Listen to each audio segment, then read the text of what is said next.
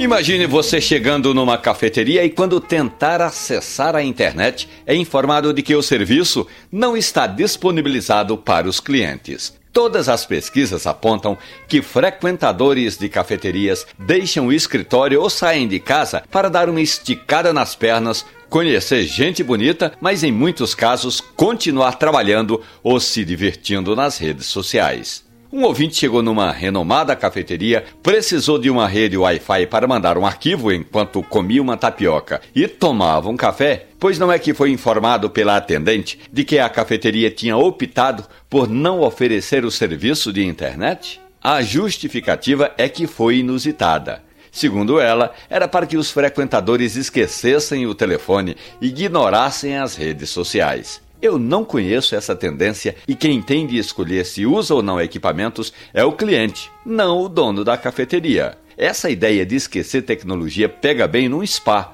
numa casa de repouso. Em cafeterias, não. As pessoas que vão a cafeterias vão para conversar, para se divertir e continuar trabalhando. Eu sei de casos de donos de cafeterias que não instalam redes sem fio para não ver o cliente ali pendurado na internet, sentado à mesa sem gastar. Isso sim. Agora, pensar no bem-estar do consumidor hoje em dia é bem difícil excluir redes sociais.